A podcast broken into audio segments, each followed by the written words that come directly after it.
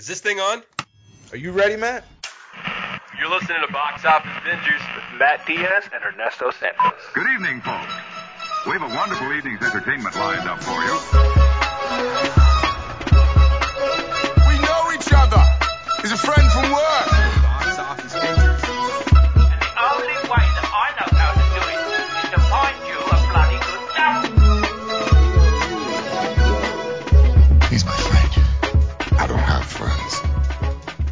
Family. I can do this all day. If you put your mind to it, you can accomplish anything. Hello and welcome back to another episode of Box Office Bingers, the podcast where we just talk about movies, just have a good time, just two guys sitting in a chair, just just chit chatting as we always do. Uh, Ernesto, what can our listeners enjoy to listen to today? Uh, we are going to be reviewing The Devil All the Time, starring Tom Holland, Bill Skarsgård, uh, narrated by the author uh, Donald Ray Pollock, Robert Pattinson. Man, just a, a whole great, just a, a lot of people. It's a great cast, great cast. All star cast, Uh, yeah. yeah, directed by Antonio Campos, also written by Antonio Campos and Paulo Campos. Uh, really excited to talk about this movie this week. Uh, yes, and before we do all that, of course, we're going to hit you with some news. Also, it's the end of the month, Ernesto. You know what that means. We have new to streaming to talk about. oh, we're going to yes, give you guys is. all the new things you can watch in the various streaming services. All that is coming up. But as always, we got to talk about some news first. And so, Ernesto, I'm not sure if this has come to any surprise to you. I know uh, we were actually talking about what uh, we were talk we were talking about with this. Hold on, let, let me restart that again. We were talking to Hadas about this last week about the Arrowverse. There you go, got it out there. Um, and now, as soon as that, you know, we were talking about her and how she was watching the Arrowverse and all that. The CW shows, the CW made an announcement of one of their own saying that they are canceling Supergirl with its upcoming sixth and final season. Obviously, with with COVID, there are certain filming delays that were happening. So the the show is currently being filmed, or the the sixth season is currently being filmed right now, and then the final season will be starting in sometime in 2021. And so, Ernesto, is this any shock to you that they are canceling a show? And it doesn't look like they're ending it. Like Arrow, they ended the show. Like they decided collectively that we're going to end after nine seasons. But it looks like this is the first CW superhero show to actually get canceled. Yeah, I mean, it was in like I've I've watched the, the the earlier seasons and it was good. I enjoyed it, but I mean, if it's coming up on six seasons, I mean, it probably seems like too soon, but it it it actually almost seems like the right stopping point. Like how like how much more story? I mean, I'm sure she has a slew of villains and storylines that she can collect on that they can shoot on, but maybe it's good not to drag it out. You know, maybe it can just be an echo in the universe. Like we've told the main block of her stories. Maybe now she can just come back for, um, you know, appearances in other shows and other universes. Right, right. Um, yeah, I mean, I I'm not too. I mean, uh, I was trying to figure out like why, and I looked up some of the reasons. Some they didn't really give a reason of why the show is canceled, but some speculate that this simply there was a good stopping point for the show. Maybe it was a collective decision, like you know what, this show has run its course, like you were saying. Others assume that it was a decline in the ratings. Maybe the show was doing wasn't doing well as some of the other superhero shows. Um, others speculate that with the upcoming new series Superman and Lois, which is also set to come out next year, um, there is no need for two shows to focus on the Superman franchise. So maybe as one show exits, the other one kind of uh, enters, which all of that makes a lot of sense.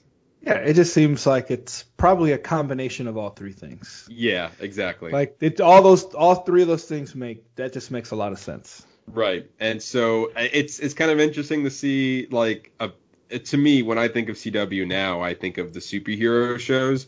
So for me it's kind of shocking to hear that like the show that is currently in rotation is finally not finally, but like one of them is actually leaving, which kind of just showcase all right, you lost Arrow, you lost Supergirl, maybe there could be a transition with this with the network of all right, maybe we're trying to flush out some of these other superhero shows to bring in new content that's not superhero related.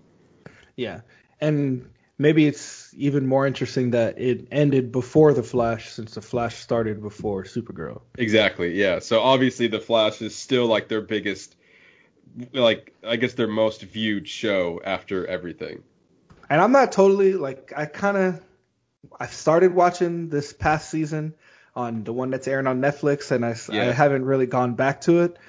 But it's one of the only one. It's the only one that I've kind of kept up with out of all of them. Between all of them, that's probably the one I keep up with the most. Yeah, like like I uh, stated earlier or last week, like I feel like if I if I'm gonna go in it, I have to be committed to all the shows, Yeah. and and it's it's it's it's very daunting. It's like, and also like we've always said this on the show, it's like uh you know there's so much other things to watch that Yeah. doesn't require that much homework. So Exactly. but I totally get what you mean because like I think when I started watching them, when I started getting into them, I was like, well, if I'm gonna like I I was right there with you. I was like, man, I'm gonna have to watch all of this and watch all of that. Like I want to get the complete story. Like I don't want to feel like I'm missing. I don't want to watch something and feel like I'm missing out on something just because Exactly. I didn't I didn't want to watch it in the order it came out in. Yeah, it's kind of like, you know, just talking about the MCU. You know, can you imagine if you've never seen any of the movies before and you're like, oh, I like Iron Man. I'm just going to go to Iron Man 1 and then 2 and then 3 and then you're like, oh, no, no, no, no, no, you can't do that. Doesn't make sense like that. No, no, gotta, no. there's- you you got to gotta watch. throw it in the rotation. Exactly. You got to watch the in betweens too. Have you heard of the Avengers? He's in that too. He, that's that's before three. then he makes a brief cameo in, in the Incredible Hulk. So you gotta gotta keep up on that one. And it's like, oh no, I'm done. I can't I can't keep up with all of this. need the complete picture. exactly. Luckily, I guess if you, I guess it's not really that daunting if you were kind of just like watching it week after week because it's kind of like in your viewing rotation. And so with that, is that you, if you're keeping along with that, then I guess it's not that big of a deal. But if you, as soon as you kind of fall off for one season, you're done. You gotta, Exactly. you gotta commit to something or commit, or gotta go back in the saddle. It's, it's a very daunting task. But other, I mean, I can see myself doing it eventually, but not anytime soon. Yeah, it's there. I mean, they haven't annou- they haven't announced that it's going anywhere, so Right. safe to say you got some time in case you want to pick it up later. Exactly, exactly. And then also, uh, I mean, this I know this is different, but like different monies and so on and so forth. But uh, a couple of the rumors are saying that maybe uh, like Warner Brothers is trying to focus their DC content over to HBO Max instead of the CW, which they where it has been living this whole time. So a lot of people are speculating that this could be the first of many potential shows to kind of like get the boot off the network and then They've already announced a, Goth- a Gotham PD show based on Matt Reeves' Batman. Most recently, they announced that uh, John Cena is uh, coming out with a new series with uh, uh, from his character from James Gunn's Suicide Squad uh, called The Peacemaker. So like that movie's not even out yet, and they're already starting a series based on his character from uh, from a movie we have never seen. So Exactly. obviously HBO Max is starting something, and maybe they want to start something new. And it's the same thing with Marvel Television. You see all the shows on ABC, Netflix, they're all gone. They're just focusing on Disney Plus. So we could be seeing a shift in how we watch superhero content coming in the future. Yeah, I mean everything. I mean we've seen it happening with the movie theaters and the the premium video on demand. Like everything is just shifting over to what the new medium is going to be, and a lot of it is in some streaming service in one way or another. Right, exactly. So time will tell, as always, when we hear news like this and see what happens next. Uh, moving over, we are just talking about it, Disney Plus. Moving over to Disney, they made a couple of big announcements this week, and Ernesto, I'm kind of interested to hear your thoughts on this. Um, Disney Plus is developing a Nick Fury TV series that's coming on the streaming service, and we'll we'll bring back Samuel Jackson as Nick Fury, as well as Kyle uh, Bradstreet, one of the writers of Mr. Robot, will be serving as a writer and executive producer for the show. So how does how does that make you feel? What is like, uh, you know, with Nick Fury coming back, having his own story as a TV series on Disney Plus? What, what's your thoughts on that? I think it's going to be awesome. I mean, it's going to be like a like a like an espionage thriller, you know, more or less. And have you ever seen Mr. Robot? I've only seen the first season. I never caught back on the rest of it. Yeah, uh, it's pretty trippy. I, I really enjoy. I, I really enjoyed it. Like parts of it I'm like, man, I'm so confused. But I like. I like, you know what I mean? Like Yeah. you're like, I'm so confused. I like it. I, I like, like. I like I, I like there's I, like I got to think about it. I got to figure out what's going on. Right. Um, so I, the writing, I enjoyed the writing on that show, so I'm curious to see what they're gonna bring. Plus, like, what rating is it gonna be? Is it gonna be more of the PG-13? Is it gonna be more geared towards kids? Is it gonna be kind of like that weird middle ground with like the movies are, like that PG-13, but it's kind of okay for like older kids? You know what I mean?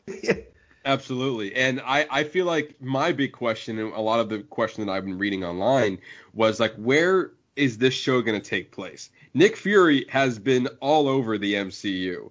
Like we've seen him in, you know, in the 1990s with Captain Marvel. He's been at the very beginning of all the Marvel movies. Uh, so like he has his own history. So are we going to get a movie that kind of takes place after the events of Endgame, or are they going to pick a story within from the MCU that we already know, or is this somewhat of an origin story uh, for Nick Fury? I mean, it's who knows? I mean, which one of those would you rather see? I mean, but if they do an origin story, then it has to, then there has to be a lot of de aging involved. That's true. Did you Mhm. think so? Maybe it's got to be something somewhat current, Yeah. just for practicality. I mean, or unless, I mean, we don't know. I mean, I don't know. Depends on what direction they go, or they maybe they just do really good makeup to make him look younger. Yeah. Uh, based on like what I would like to see, honestly, is based on what happened at the end of. Uh, I'm not going to spoil it here, but what happened at the end of uh, Spider-Man: Far From Home. I would like to Mhm. see, like in the end credit scene, I would like to see them go off of from that and kind of maybe launch what happens after that end scene.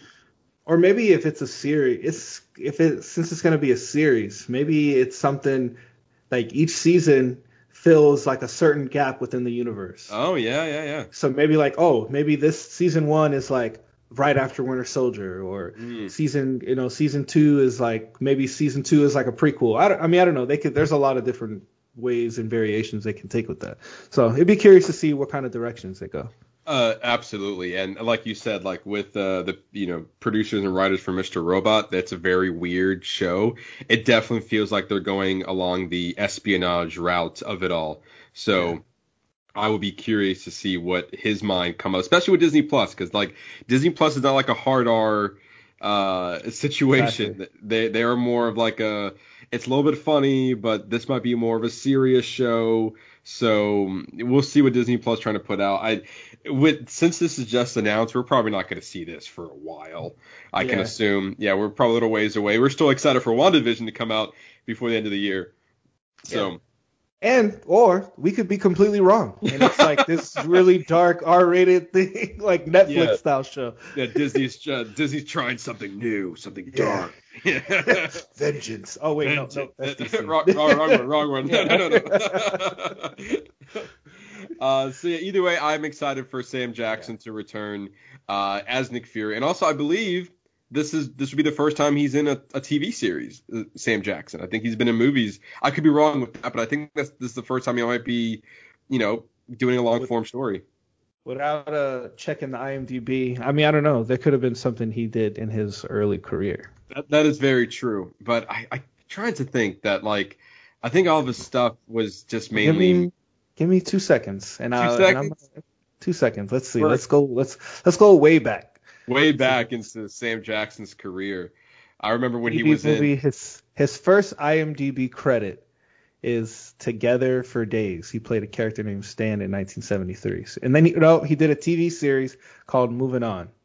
Uh, how long? How long? Was just a cameo, or just like was he there for a while? Oh, he was an he was an uncredited patrolman in one episode. Maybe that doesn't count as much. no, Start of his he career. did a, he did some TV. He did some TV movies. Um, lots of TV. Oh, he was on a TV series called Spenser for Hire. He played Ned. He's credited from 1986 to 1987. So okay, so he might have been there for a little bit. yeah, Well, I guess maybe. I remember him.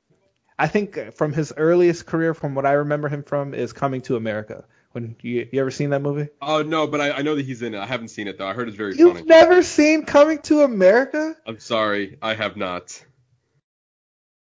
All right, we're just we just need to we just need to move we need to move on.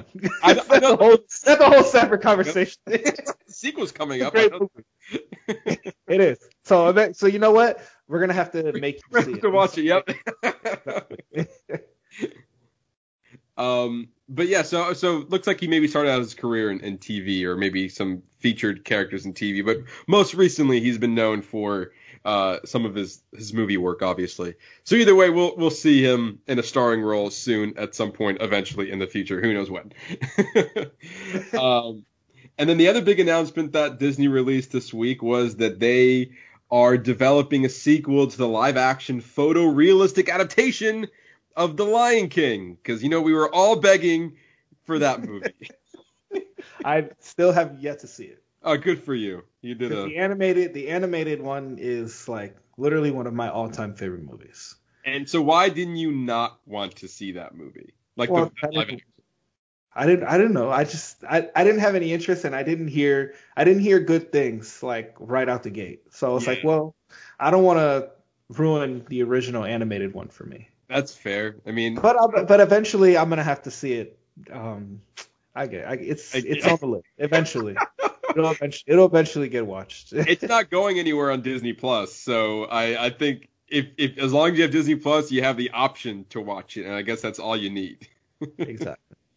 Um, but yeah, so they're developing a sequel to, I think to my surprise, is that Jon Favreau, who directed the first film, is not coming back to direct the sequel, and instead it's Barry Jenkins, who directed the award with the award-winning film Moonlight, as well hmm. as If Beale Street Could Talk. So with that director, that's to me now like, wait a minute, this sounds interesting. For award-winning director like that to come on a project for Disney to to create and he's known for making African American films. So like the fact that he's now making this one has my intrigue a little bit. Um, Jeffrey Nathan Jeff Nathan Jeff Nathanson, uh, who wrote the first film, is expected to write the sequel as well, and the film is expected to further explore the mythology of the characters we know and love, as well as explore Mufasa's origin story that I don't know if the cartoon sequel has explored. So with that information, does that make you more inclined or at least interested in watching the sequel? Um, it's gonna be interesting because it sounds like it's gonna be different because the second one, if I remember correctly, is where there's like one of the one of the new one of the new lions who's been outcast. I think his name was Kovu. He tries to come and he meets Simba's daughter, and they Yeah. and they get together. Or something. It's some something along those lines. So interesting. it so looks so are you gonna maybe like a little bit of Mufasa's back backstory, a little bit of Scar's backstory? Maybe. Yeah, I like I'm I'm intrigued. And the same I have the same intrigue as I was when I watched the first movie, which was like man, when I tell you I was disappointed when I came out of that theater after the first Lion King, like I wasn't expecting much, but like I've been I've I'm not the biggest fan of the live action Disney movies because I just feel like it's a retelling and there's not much to Mm. offer. I liked Aladdin because it felt a little bit different. It's the same beats but a little bit different. Well, they had some new songs. They had like Yeah. new songs. You know, Jasmine had her whole new you know dance thing at the end. Right. It was a little different. It was it was there were there were it was like a different flavor. It was a Exactly. different flavor. And I liked how Will Smith wasn't trying to imitate Robin Williams. He brought his own Yes. flair to the character. Yes. So of the genie. So like there was some like you know you can look forward to seeing something new when you're in the theater, but with the Lion King, it's literally beat for beat the same movie, and that's what turned me off about it. Also like when you the photorealism, in some cases it could be great, but in this case those animals look too real. So like when like emotion starts, you know, when the when you see, you know, you know the the very famous scene where Mufasa is being you know trampled by the antelope, and you they zoom in on Simba's face, they zoom into a real lion's face and or a little Lola cub, and you're like, oh wait, is he is he sad? Yeah, no, I think he's sad. I know he's supposed to be sad. oh, that's that. Oh, is he? Oh, I guess that's what a sad line looks like. yeah, yeah, yeah, exactly. And so I'm like, I wasn't feeling the same emotion as I did in the cartoon because obviously they were animated. So I don't know. We'll see what happens with this movie. I the the big intrigue Sounds here. different. Yeah, it, it sounds different. New director, different approach. Uh, so I I I am definitely intrigued, especially if it feels like it's going to be a brand new movie and expanding the Lion King franchise. So that I'm excited for. But everything else, not so much. Yeah, at first when you explained it out, because at first I just thought it was gonna be like a retelling of the second movie. Right. At least knowing that it's something different, at least is there something more to offer there? So that's good to that's good to hear. So there you go. There's your news for this week. Uh, not not terribly too much things happening, but there you go. Uh, but now we're gonna go over to the moment I know Ernesto has been waiting for. it's time for for this month's or I guess for October's new to streaming, and we're gonna tell you everything that's well, we're gonna give you the highlights of what you can expect coming to the various streaming services in October. get my get my voice ready here. Uh, there you go. All right, so let's start with Amazon Prime. They've teamed up with Blumhouse Television to give us four separate films under the banner Welcome to the Blumhouse.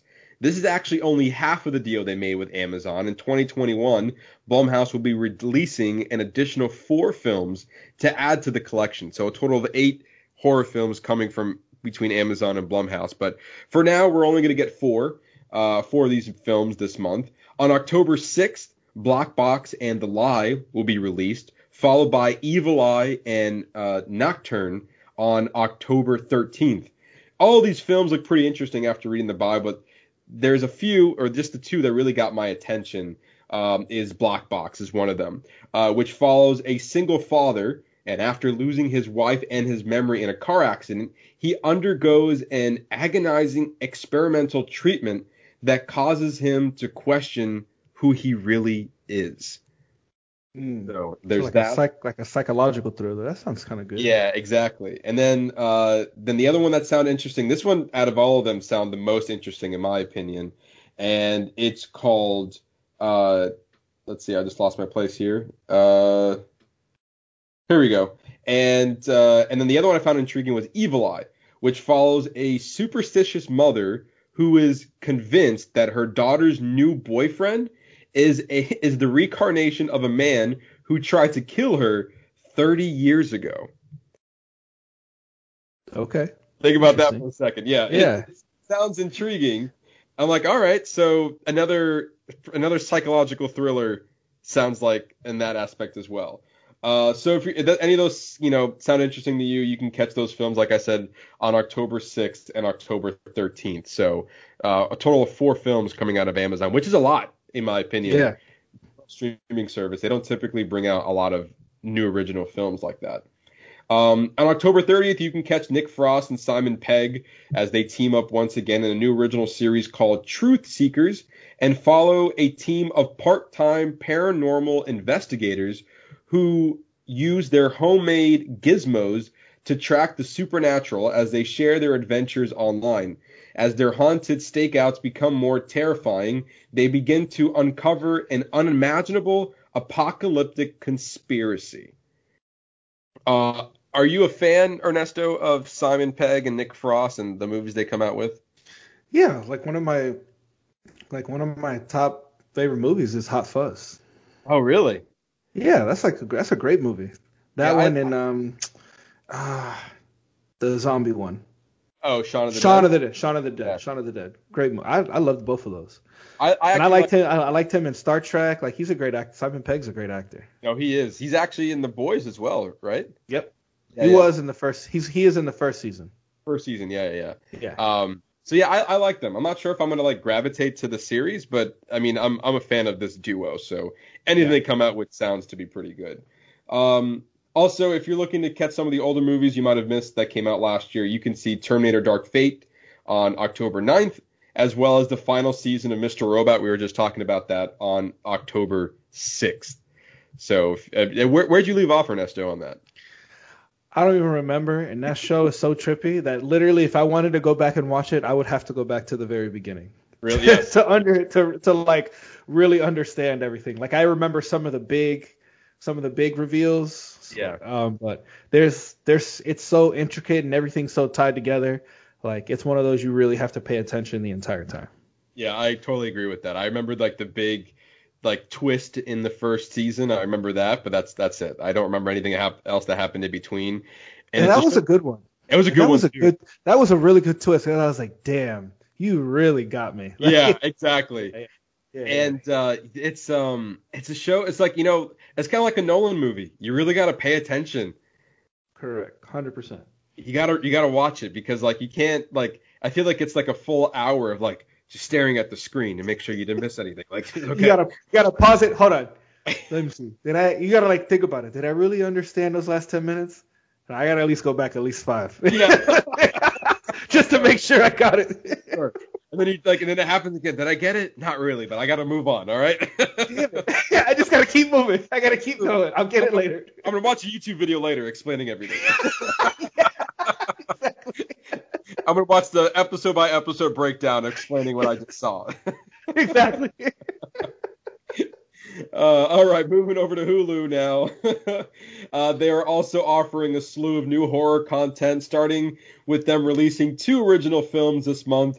On October 7th, you can watch Book Books of Blood, which goes on a journey into uncharted and forbidden territories through three tales tangled in time and space. Dun dun dun. Books of Blood.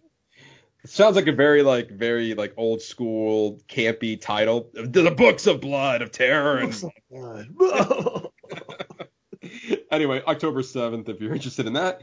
Um, as well as on October 23rd, you can experience Bad Hair, which follows an, an, ambitious young black woman in the 1950s who gets a weave in order to succeed in, in the image obsessed world of music television. However, her flourishing career may come at a great cost when she realizes that her new hair might have a mind of its own. Boom. Boom, there it is. Uh, so more horror content for you this October from uh, from both streaming services, uh, which comes to no surprise. I mean, everyone's itching for new horror content, especially with the theaters and all these movies being pushed back. You're probably not going to get them, you know, this year in the theaters. So the streaming services are providing that for you. Especially you. I know recently you've been talking like you really wanted to dive into some horror and thriller content for the month of October. Yeah, Like, almost engulf yourself in anything Yeah, I know, you can right? get your Like- hands on. give me all of it. I want to be scared. I'm feeling spooky. yeah. Um, but yeah, it, it's a genre. it's a genre that I'm not familiar with, so I kind of want like you know the month of October seems like a good time to maybe hit some classics, experiment some of the new ones, some of the some of the movies and shows I might have uh, you know overlooked. I kind of want to give it a shot this year, so that's kind of I think anybody who listens to this should send Matt recommendations of what he should watch. Yes, absolutely. Like, give me some horror content to to to kind of go down. You can, as always, email us at at boxofficebingers at no, I'm sorry, boxofficebingers at gmail.com. That's You were That's thinking where you- Insta I Instagram. Instagram. That's what I was thinking. but also, speaking of Instagram, you can also follow us at underscore bingers and DM us with also recommendations as well. So we are obtainable, is what we're saying. You can reach us. Yeah. And uh, right now, hit us up. I'm feeling spooky, so give me some recommendations for sure. Uh, speaking of spooky content, Hulu is. St- I think I think Hulu is calling it Huluween as their as their content stuff is happening. Um, on October 2nd, you can watch Monsterland, which is an eight-part anthology series in which the bio reads encounters with gothic beasts, fallen angels, and werewolves. Broken people are driven to desperate desperate acts in an attempt to repair their lives, ultimately showing there is a thin line between man and beasts. So that is an anthology series if anyone's interested in that. And on, and on October 16th, you can start Helstrom, which is based on Marvel characters, but not taking place inside the MCU. And it follows Damien and Anne Helstrom, who are the son and daughter of a mysterious and powerful serial killer. The siblings have a complicated dynamic, uh, have a complicated dynamic as they track down the terrorizing worst of humanity, each with their attitude and skill. Um, this this story is very interesting because it was supposed to be taking place within the MCU. It was under the Marvel Television banner before they kind of uh, you know D- Disney and Marvel kind of took away that um, that um, the oh that that that uh that branch of of, of Yeah. Marvel. So they uh so this show was still in production. It was filmed, so they still want to release it. So they gave it to uh Hulu, and I think it was maybe supposed to be on ABC, but they gave it to Hulu. And and I guess they're just just doing it as is. I don't know if this is uh, gonna get a second season. They might just be pushing this out because it was already made. I just, but with the whole, why, why not just have it connect? Why not just have it be connected to the universe? Like, what, what's the harm in that? Why disconnect it? Like, I just, I just don't understand. Like, now that they own everything, I mean, do they not? Well, I mean, do they not own all those characters? But no, Hulu is No, no, a part yeah, of yeah. Hulu is a part of them. So Yeah, I don't know. I don't get it. I don't get it. No, don't I get it. totally agree with you. Like if you already made it, like you know, like keep it keep it consistent. You know, just just bring it out. Uh, my thought is maybe it's too dark for the new branding they want to go for. Um, it does. I saw a little bit of the trailer. It does look like it has more of the adult vibes. Maybe they're trying to just stick with the Disney Plus shows and that's it. They don't want to associate themselves with it.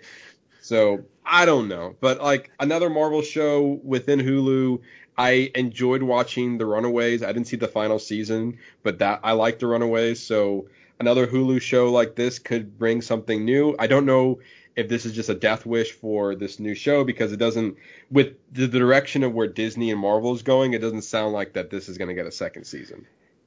Yeah, but they need to re keep exploring the dark characters like they did in the Netflix, like they did in all the Netflix shows. Like The Punisher is probably one of the best. Probably, well, it's between Punisher and Daredevil. Those are probably the ones that outshine out of all the Netflix shows. But they need, they still need to explore those dark and gritty characters.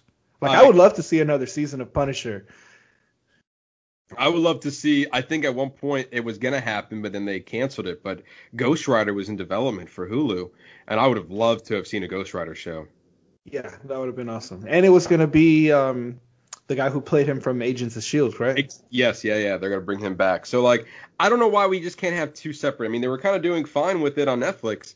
Like, look, you have your dark and mature shows, and you have your shows that can live within the movies. Like, I don't know why we can't have both. Um, so yeah, so uh, I don't know why we're doing that, but either way, uh, we digress. And so also on Hulu, you can catch uh, classic movies like Blade 1, 2, and 3, House of a Thousand Corpses, Snakes on a Plane, and Superbad.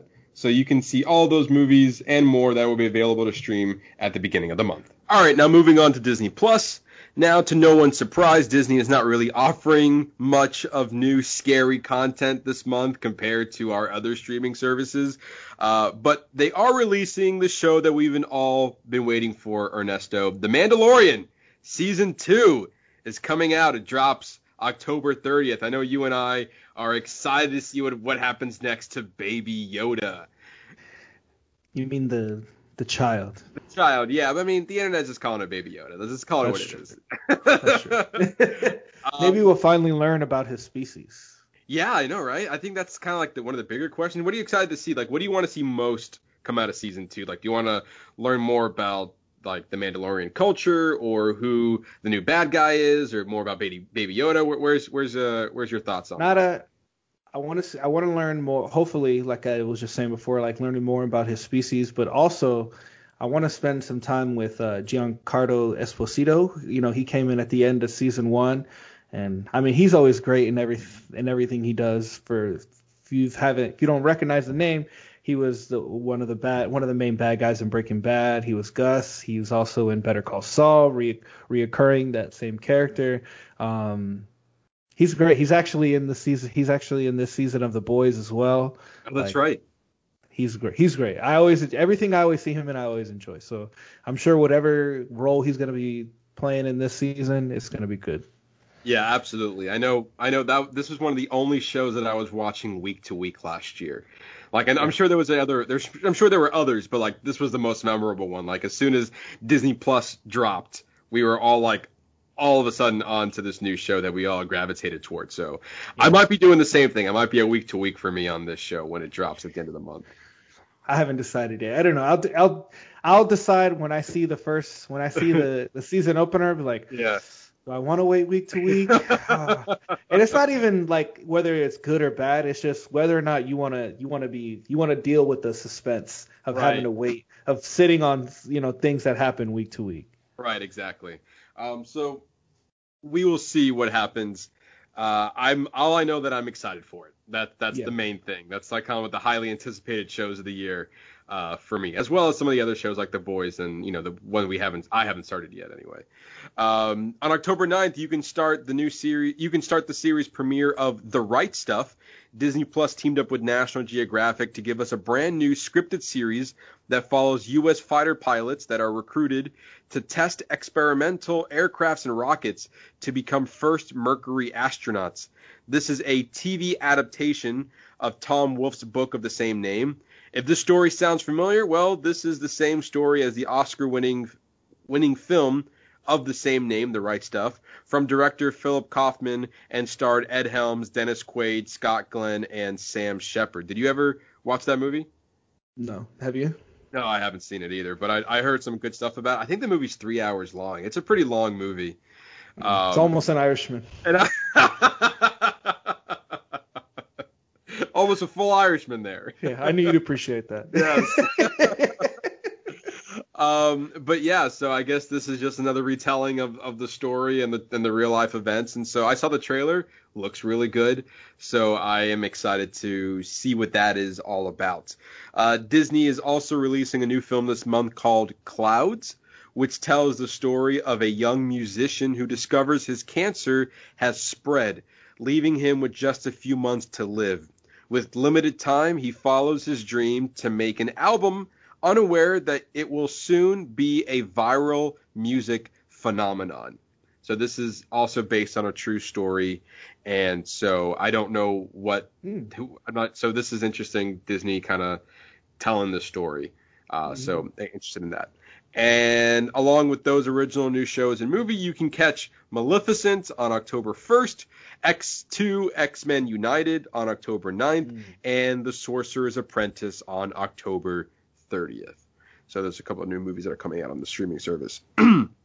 Switching over to HBO and HBO Max, you can catch the theatrical premieres of Downhill. I know Ernesto, you wanted to see that, the new Will Ferrell, Julia. Uh, Well, I did until until you gave me your review on it.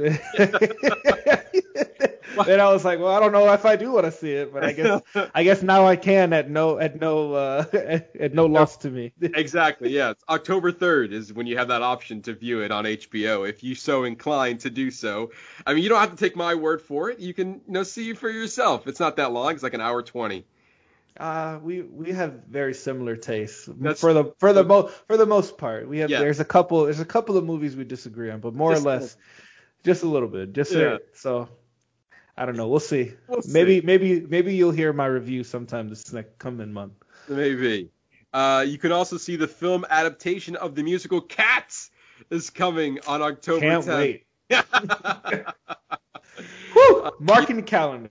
yeah, there you go. October 10th, 10-10. Don't forget it. Uh, watch Emma on October 24th. You remember my experience with Emma? I saw in the theater with my mac and cheese. Correct. Who could forget? The review of the year. yeah, exactly. Pulitzer Prize. you can see that on October 24th. and Black Christmas, which is a horror-ish movie uh, on October 31st. I think that was released last November as well. So you can see that on Halloween. Uh, Netflix is debuting a bunch of new documentaries, including David Byrne's American Utopia. Director Spike Lee documents the former Talking Heads frontman's brilliant and timely 2019 Broadway show based on his recent album and tour of the same name. So basically, this is HBO taking a page from Disney Plus, putting a popular Broadway show onto their streaming service. Um, I know, especially with director Spike Lee behind it, uh, that obviously has my intrigue already. Based on I don't even know anything of the of the Broadway, but you put Spike Lee's name in it, I'm like, all right, you have my attention. You have my attention now. There you go. Um, on uh yeah, so you can on October 17th. So I'm sorry, you can see that. You can see American Utopia on October 17th. And on October 21st, you can see the documentary film 537 Votes is what it's called and follows the international custody battle over 6-year-old Elián Gonzalez triggered an, a, a political earthquake in Miami-Dade County in the year 2000 swaying the outcome of the presidential election. After election day, with the margin of victory hinged on Florida, George W. Bush won the presidency with a mere 537 votes. Interesting. I remember. You remember that? Yeah. So Well, I, I mean, like it's not like I remember like beat for beat. I was like, Yeah. I was a child, but I remember, I remember the event of the that election being like a really big thing. Yeah, so apparently, according to this documentary, it hinged on a six-year-old girl um, trying to over a custody battle. So I think this documentary explores the parallels and what was going on. It sounds interesting, especially Yeah, yeah, that's has my interest. Yeah, it's it's kind of in our backyard almost because Yeah. Miami-Dade County is not far from Orlando. So I'm like, okay, this happened in Florida. So I guess. I, also grew up. I also grew up there. Yeah, oh, I Oh, that's was right, in. right. I was in that area Yeah, during that when it was time, so- happening. yeah, exactly. Uh, so yeah, you can catch that on October 21st. HBO will also debut a new original series called The Undoing, which stars Nicole Kidman and Hugh Grant. And the bio simply reads: Life for a successful therapist in New York begins to unravel on the eve of publishing her new or her first book. So not much to go off of that, but if you like Nicole Kidman and Hugh Grant, you can see that new series. Uh, so there you go. That series will come out later this month. I forgot to write down the date. Um, so, so yeah, so there's that. Uh, exclusively coming to HBO Max, the streaming service will be dropping a bunch of new movies starting October 1st, like Dirty Dancing, Hairspray, Lethal Weapon 1 through 4, Malcolm X, The Matrix Trilogy, The Phantom of the Opera, and all of the 90s Teenage Mutant Ninja Turtle movies, all available for your pleasure on October 1st. So if you're looking for some old classes, you can catch those. I know Ernesto's. I was listening them off earlier this week, and you were like, "Ooh, I like all of those." yeah, all those, and then there's so many more. It's like, gosh. Oh yeah, there's a lot. There's a lot more I didn't mention. yeah, that's exactly. for sure. I just gave you some of the good highlights there. Highlights. Yeah. Highlights. There you go. Uh, on October 8th, you can watch the new HBO Max original film Charm City Kings, which follows a 14-year-old boy who re- who desperately wants to join the Midnight Clique, an infamous group of Baltimore dirt bike riders who rule the summertime streets. So that sounds, you know, maybe not up my alley, but you know, to some people, I, I think I saw a little bit of the trailer. It seems interesting, I guess. Yeah. Sounds like very outsiders, like the Warriors. Yeah, Like, you know, teenage gang type type deal. Yeah. definitely up that wheelhouse.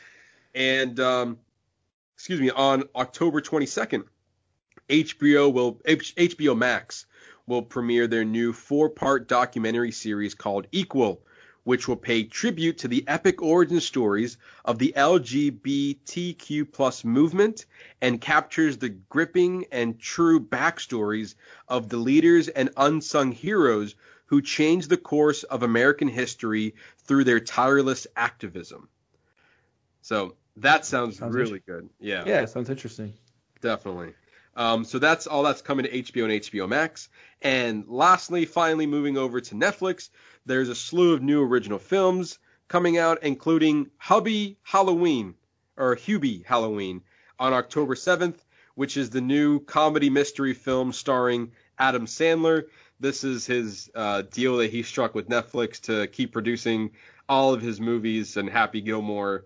Uh, is, is Happy is Happy Gilmore? Yeah. Yeah, yeah. Uh, his production- films. yeah, yeah. His production company pretty much signed a, an exclusive deal with Netflix, so a lot of his original con- or little original movies that he's produced is kind of kind of living on Netflix right now. So this is another one. And did, did you watch any of them? I think it was like uh, I think one of them was Mystery Party with Jennifer Aniston, and then he came out with another one uh, called. He did another one with Chris Rock, and it was like something involving a wedding. And he's been doing this for a while now, a couple of years now. Yeah. Um, do, do you remember Yeah, seeing any of no. these movies? No. I haven't seen any of them. No. Are you Sorry. Adam Sandler fan at all? I am. Actually, I am. Like I, Billy Madison is probably one of my favorite movies. Like Right, Billy right. Madison, Happy Gilmore, like like a lot of his his '90s films. Like some of the recent ones. Um, so some of the they're like hit or miss for me. Yeah. But like Click, well, like and Click, Click is a great film. Like I like Click. some of them are really, some of them are really good, and then some of them are just not. yeah. my favorite. uh, based on the trailer for Hubby Halloween, it might be under the film of maybe not my favorite going into an Adam Sandler movie. Uh, so yeah, so you can see that on October 7th. On October 9th, you can catch the 40 year old version, not virgin, but version, and follows Radha, a down on her luck New York playwright, uh, who is desperate for a breakthrough before she turns 40. Reinventing herself as Raptor Rita M. U.S. Prime, she's divided between the worlds of hip hop and theater in order to find her true voice. I think this movie was uh, in one of the festivals and it got high praise, and so Netflix bought it out I think earlier this year, and uh, so now you can see it uh, starting October 9th. Okay.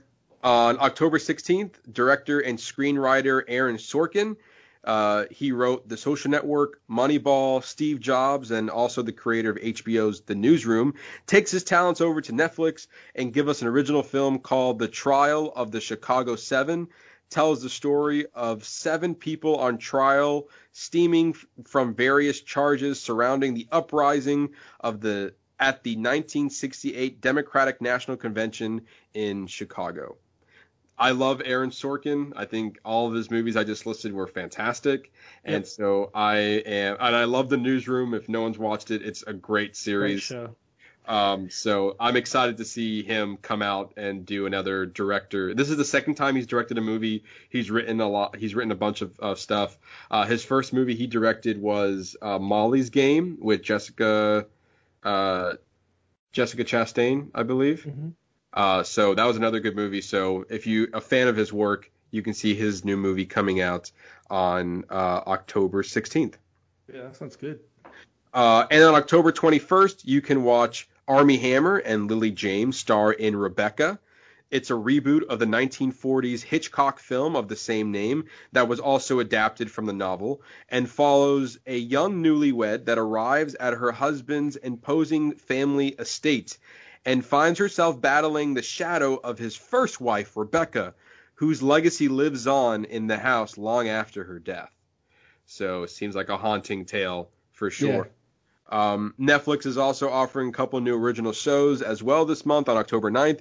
You can catch the highly anticipated new season of the Haunting fran- uh, the Haunting anthology series, The Haunting of Bly Manor. I know Ernesto is very excited for this one to come out Oh yeah, uh, October 9th, so mark that one on your calendar for sure. I already did. Already Uh, do you know much about this season, or are you kind of going in there with a surprise? You know me. I go in blind. I just want to go in blind and just have the story be unfolded. Have the story unfold in front of me. Especially since this is an anthology series, so like all this is brand new. Yep. Yeah. So you can catch that on October 9th. And on October 23rd, Anya Taylor Joy, which we just saw in New Mutants. She was just in that. Uh, now she's going to be starring in a new miniseries called The Queen's Gambit. I saw the trailer for this one and I was hooked. I was like, the way it started, I was like, oh, okay, all right, you got my attention. What's going on over here? Uh, Okay. and it follows an orphan chess prod- prodigy, Beth Harmon, uh, who struggles with addiction in a quest to become the greatest chess player in the world. Um, so I mean, I think there's a little bit more to that. I think the bio is kind of simplifying it, but like, Yeah. there's a lot more going on in that trailer than the than the bio read. So I definitely, if you're interested in that, give the trailer a watch. But either, otherwise, the show comes out on October 23rd. Um, and just uh, just want to mention a few new reality shows coming to the streaming service. On October 2nd, you can watch Song Exploder. The series follows the musical talents of Alicia Keys, Lin-Manuel Miranda, among many others, as they weave together in-depth interviews, archival footage, and raw recordings as each artist breaks down their song layer by layer, sharing intimate insight into personal inspiration behind the music and lyrics. Uh, base, I think each episode just follows a different musician, and the one that based on the trailer I saw, Manuel Miranda was talking about like his inspirations for Hamilton. So Mm. I was like, okay, all right, you got my interest. I might that might be the only episode I watch, but either way, I'm intrigued with this new reality series. Same. and uh, lastly, on October 9th, Netflix releases Deaf U, which follows a group of students attending Gallaudet University, a private college catering to the deaf and hard of hearing. And I, I, I the trailer also looks very interesting. Like it kind of just starts off in silence, and everyone is just like doing sign sign language to one another and it's just a series that follows these students and kind of like what they deal with as as being somebody who is deaf and you know a university that's tailored to that so i was intrigued by you know the premise of that so uh, like i said all that you can watch on october 9th and that is your new to streaming all the highlights uh, as usual, you can always go to our Instagram page at box office underscore bingers. Every month I post what's new to streaming. So right here is just the highlights of what's on there. If you go to our Instagram page and look at the post, you will see a lot more that is coming to the streaming services that I didn't mention here. So all that information for you, as well as new to stream Fridays. I kind of you know go down all the streaming services and give you all of the new stuff that is coming out that is available to watch that day. So you can catch all that over on our social media page. Um, so yeah, that's all I got for you guys. And now we're gonna move on to what you're watching. so, Matt, I actually don't have a lot this week. I don't Okay. have a lot. I don't have a lot of information to give you besides our movie that we're reviewing this week. But um, when my wife was here, we did get to watch the first couple of episodes of The Boys. I think All I kind of mentioned it last week. Um, but man, the season is great. The season is great. There's a lot of the same beats from season one.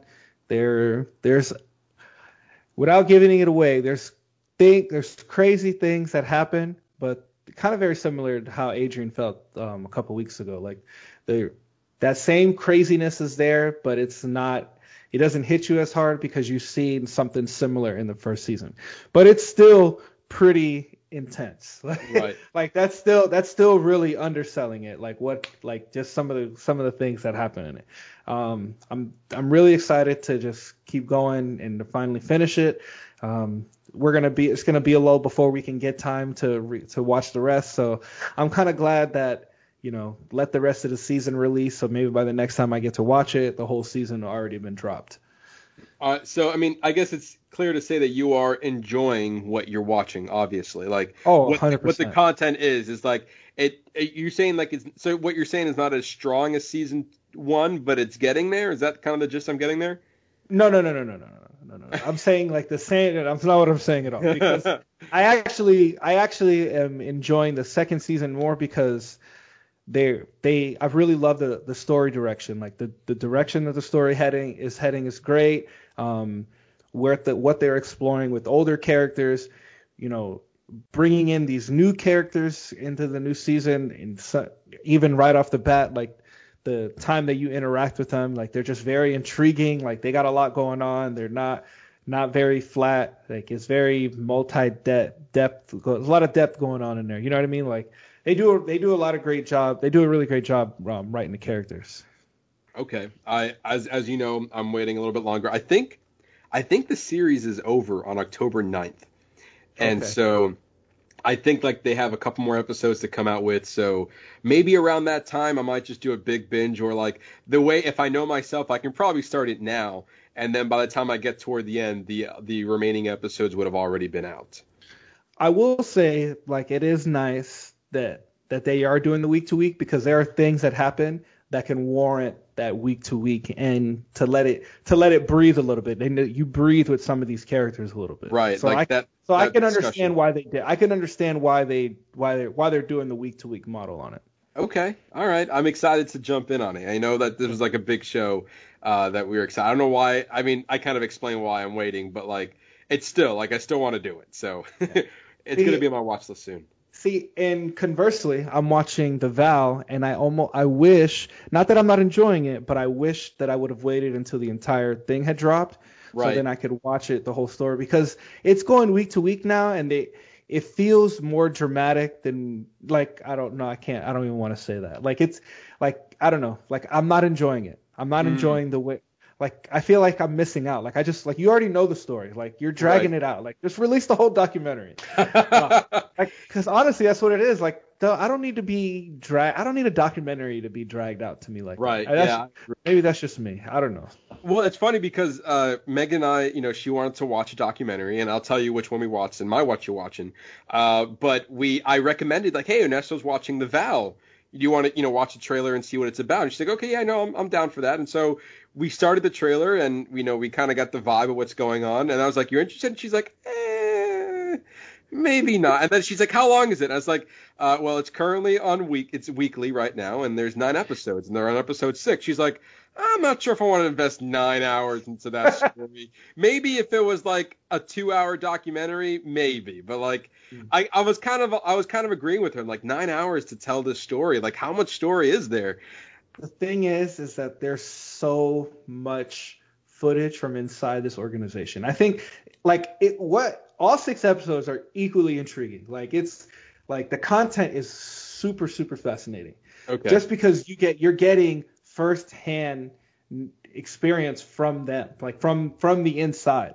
right. Like they literally the everything is documented. Phone calls, text messages, like like volleyball games. They're all like 90% of their meetings. Like it's it's craziness. The problem is is that there's just I think it's that there's just so much to unpack. Like there's just so hmm. much to unpack to fully get the whole story. Like, you know, maybe they could have crammed it into a 2-hour thing, but you'd have been missing a lot. Like a lot. Okay. All right. So they I guess they're trying to tell you the whole story. So if if you're into it, then this, you know, nine parts doesn't sound that long, I guess. It is. It is like it's like I said. It is interesting. It's very. I, I find it very interesting, but I don't- I just wish it wasn't week to week. That's Okay. that's that'd be like my one little caveat on it. Um, but yeah. Other than that, I watched Ratched. I started Ratched. Like, Ratchet. I don't even know how Ratchet. Ratchet. Yeah, yeah, yeah. Yeah. So Sarah Paulson show. Mhm. Um, I don't know yet. I don't, I don't know yet. It's not, but I don't want to say I don't like it because I don't, I, I don't know yet. It's just, I'm trying to feel it out. But it's very, it's got the same vibes as like American Horror Story, but they do something with the score that it's not that it bothers me, but it's like it's too to me it's like too noticeable. Like they, it's very pro like the score that's you know you should be subtle in the background. It's just it's a very prominent part of the show and what's happening in the scene. It almost like makes it like a TV 14 type of show if that makes any kind of sense. I kind of I kind of get what you're getting at. Yeah. You know, I mean, I've watched the first episode. There's or some of the first episode, but I don't know yet. I don't even know if I should consider that my what you're watching because I don't. I'm still debating if I'm gonna keep going back. Like Oh, I'm, just- wow. I'm in the I'm in the early stages. I'm in So the early stages. how far stages. did you get? How far did you get? Uh, like 75% of the first episode. Oh, okay. So like you st- you you started it, but you didn't even finish the first episode. Yeah. So like because I don't but I don't want to it's still too early to judge because Right, right. what if you know what if it what if it really picks up what if not not even that it finds its footing or what if like I'm just not appreciating what they're trying to set up in the beginning like Right, maybe I'm right. maybe I'm missing something so I want to get I'll give it its justice I'll give it a few episodes before I make a final determination but Yeah, I I, think- can, I can I can totally understand that. You know, you know, like first impressions are not the greatest, obviously, when especially if you weren't hooked. But like with a lot of shows, you really gotta give it some time, especially if you got if you were if you were recommended the show. Like obviously if if if somebody came to you like, hey, Ratchet's really good, you just have you have to keep watching. It gets better. Like that's a show is not all shows are gonna hook you on the first episode. So it it's only right, especially as a viewer like both of us, uh, and, a, and a constant viewer of all things like the both of us, you really kind of gotta give it its justice if you plan on watching it. Like if you decided to start it, especially a series, you almost have to like you know give it its due, like you were saying. Yeah, but then see, but then there's like that there's like that weird middle point where you're like you're kind of enjoying it, and then you have to come. Then it's like your second stop. It's like, all right, this is the point. Do I stop or do I keep going? Because Yeah. even if you even if you decide to keep going, if you don't like it, you've already made the commitment. You've already you're too deep. You need to le- now you need to know how the story unfolds. Like now you the just point need of to no know. return. Yeah. Yeah, you gotta you gotta you gotta hit you gotta find your point of no return and, and decide. All right, do I want to bail out or do I want to keep going? right. yeah. All right, here we go. This is this is the moment we've all been waiting for. Just me only waiting for of how we're gonna, you know, decide on what we're gonna watch or like continue Like- watching. like the perfect example for me is uh The Walking Dead. Like I Oh, hit that one yeah, like you hit that one point in like uh, somewhere between se- season 7 to season 8 and it's like I don't know. I feel like this is like my jumping off point. I feel Yeah. like either I'm to keep going and I'm to watch religiously or I'm never to watch again. Yeah, And, it's kind of and yeah. I haven't watched since. Since, yeah. and I still don't know how I feel about that. Yeah, I and I see, on and and I feel like I almost feel like I went, I already went to the point of no return because I find myself every now and then going, man, maybe I should finish. Like I've already invested seven, almost eight seasons, and they're long ass seasons. They are. So that's a lot of my life that I've dedicated to this show and this storyline. See, I, now thinking it out, maybe eventually I will go. Maybe when it finishes, maybe Yeah. once it finishes, I'll go back and I, and then I'll just binge it from that one. I'll find a point because I don't even remember exactly where I'm at. I'll have to go Right. back to where I like an episode. I was like, all right, I know I remember this, and just watch yeah, from yeah, yeah, exactly. Yeah. Well, I mean, I guess you're still a little ways away because that show's ending in 2022. So you got some time. like we always say, there's a lot of other shit that's Yes. gonna come out before then. of course. we gotta put that on a T-shirt. There's more shit to watch. yeah, there's so much more to watch. so much more to watch. Don't Um, dwell on the stuff you don't want to watch. exactly, exactly, exactly. See, but that's why Uh, you got to find your points. You got to yeah, de- you- you, got to designate your watch points. You know? exactly. Exactly. Uh, Um, I else? think uh, that's uh. Oh, I'm still watching Room, Room 104. That's another Oh, one okay. that I kind of wish that it, I had jumped on when it was already done, so then I could just binge the whole thing. But it's it's it's good. It's a good 22 minutes. You know, each episode is its own self-contained short story. Mhm. You know, some are good, some are bad. There's like there's like a couple. There's like like a handful of them that are probably like my that are probably like my favorite. Like I like I'm glad I watched the show just to watch what Those did. episodes. This this these specific episodes. Where are you? Um, I'm caught up. I'm actually wow. caught up. Oh Yeah. damn. you you I mean, they're easy, 22 minutes. I mean, they so. and there's only four seasons. There's like each season, I, I don't even remember. It's somewhere between 10 and 13 episodes, something like that. Okay. But uh, so you know, it over the past couple, it's been like almost a month. I've been kind of going through them. That's true. So how much how much more is left if you're all caught up now? Because I I'm not I, even I, sure. I thought it was over. Like I thought it was done already. I didn't realize that they were doing a I think I had just finished. Yeah, uh, It- either that or it maybe had just finished. let's see here. I'm gonna I'm gonna do that IMDb look real quick. Yeah. Let's the see. IMDb. Okay, okay, you're almost done. You're almost done. Uh, there are 12 sep- episodes this season.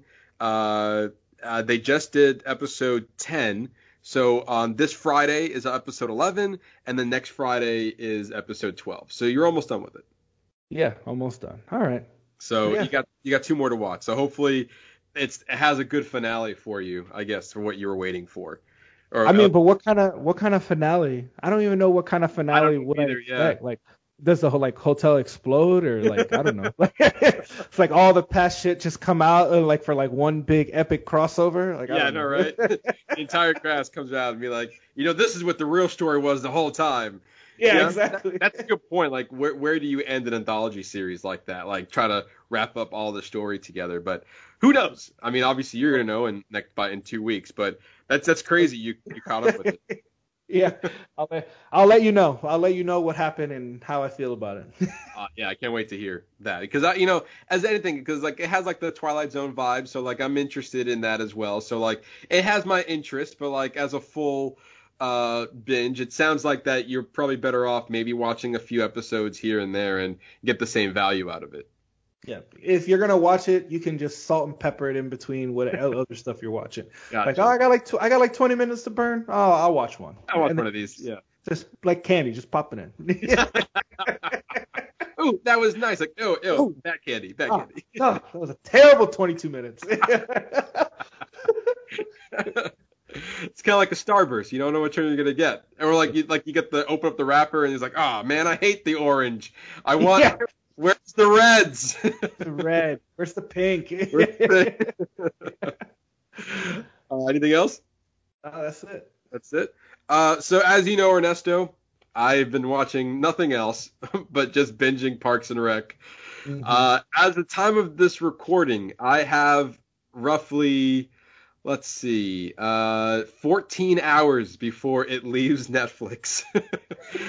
How many it- episodes you have left? Uh, quite a bit. I don't know if I'm gonna finish it. Right now, I'm on season six, episode 12. There are another eight episodes left in season six, and then season seven has 12 episodes there. So Believe- I, I think I- you can do it. I don't. I mean, that's that's literally. I'm gonna be up all night, and I got work in the like- morning. It's like I was like Yeah, I'm like I can every do this. second. I need to finish the story. Uh, but that's basically been like my ultimate binge. I think last time I spoke to you, I was like starting season, or last time I spoke about this, I was on started season five, and I just finished the whole campaign story. And so uh, now I'm in season six. I watched all of season five, and I, I'm enjoying where we are. I know that some characters are kind of moving on from this, uh, from the story. And like Andy Dwyer right now, he's he's uh, you know he's filming Guardians of the Galaxy at this point, so he's coming in and out. So like you kind of lose his uh, charm, but uh, I think her name uh, is um, uh, man, what is what is her character name? She is Donna. Her name is Donna, and uh, they're giving her more story arcs, I guess, for her character than they didn't do before because other characters are gone. So I, I'm intrigued with this. With you know coming, yeah, like you can see stories wrapping up. You can see like it's dwindling down to some sort of finale. Obviously, I still have another you know 20 episodes to watch so there's still a long way to go. But like it's been a good binge. I, I think the only thing i regret is i should have started it sooner because now i'm on this time crunch to get it in there. So now i'm kind of like am i watching it because like i feel like i'm not taking my time with it.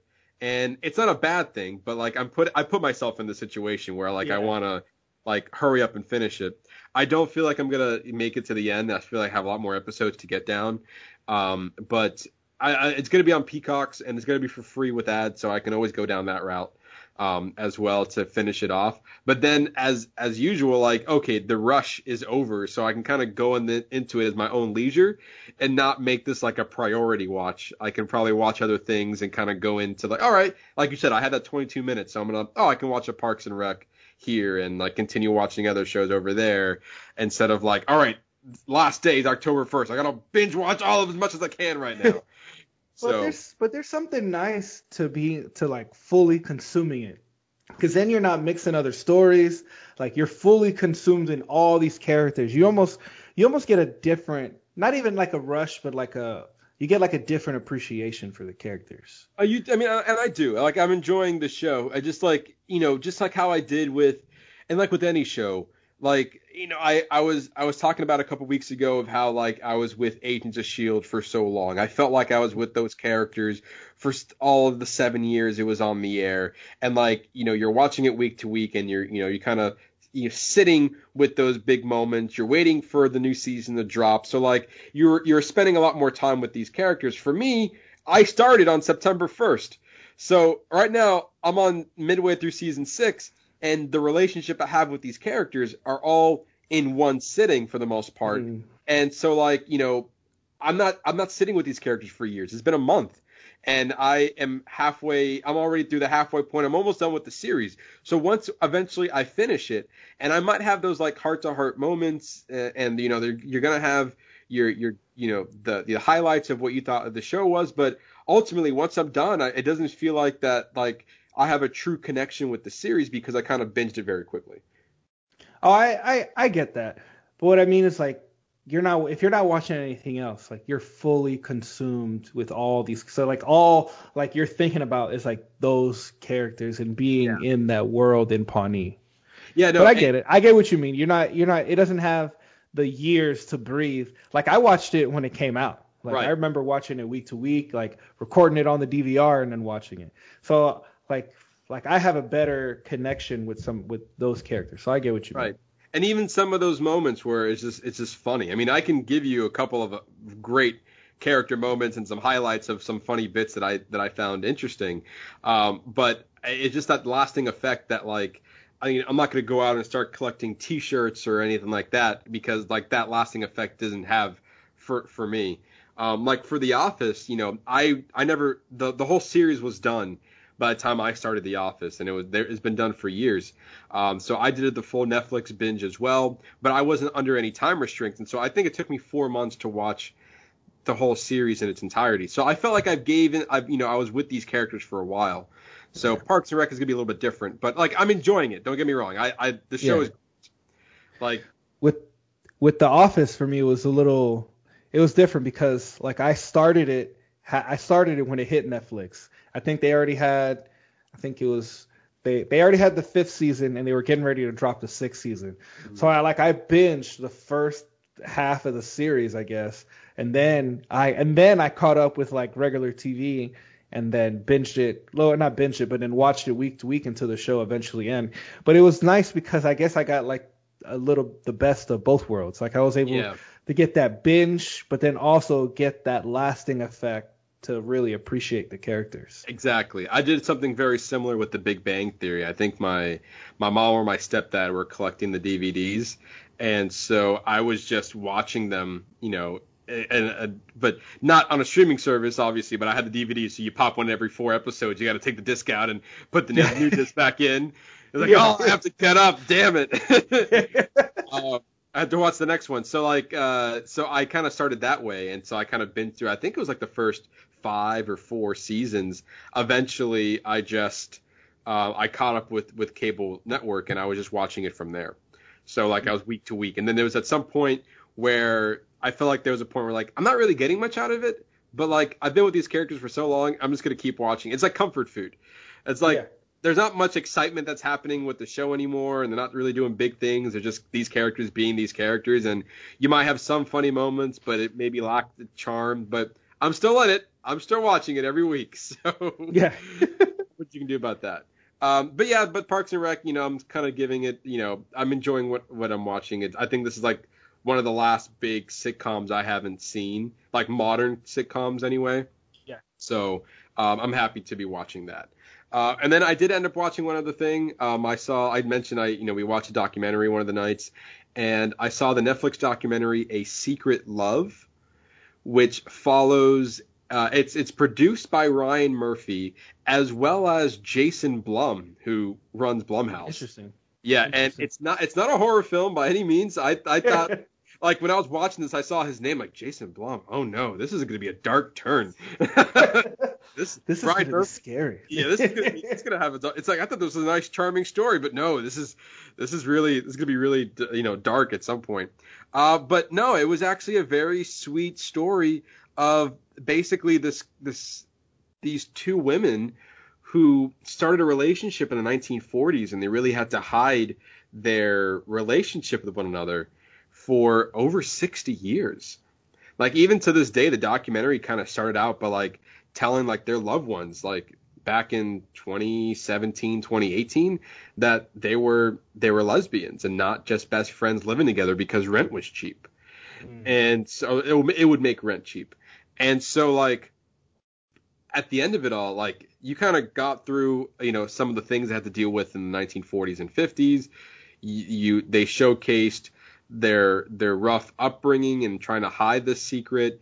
And then it kind of fast forwards to today and all the stuff that they're they're dealing with like as far as their you know hardships of like being this age it's kind of just old age. And like it was very heartbreaking to see that. Like and if you if you finish that and you're not crying by the end of it there's something wrong with you that is like literally identities. yeah, exactly. Like what? Like I don't know what you were watching, but like at the end of it, I'm like, it's so it's so sad. It's I don't understand why I'm crying. I got something in my eye.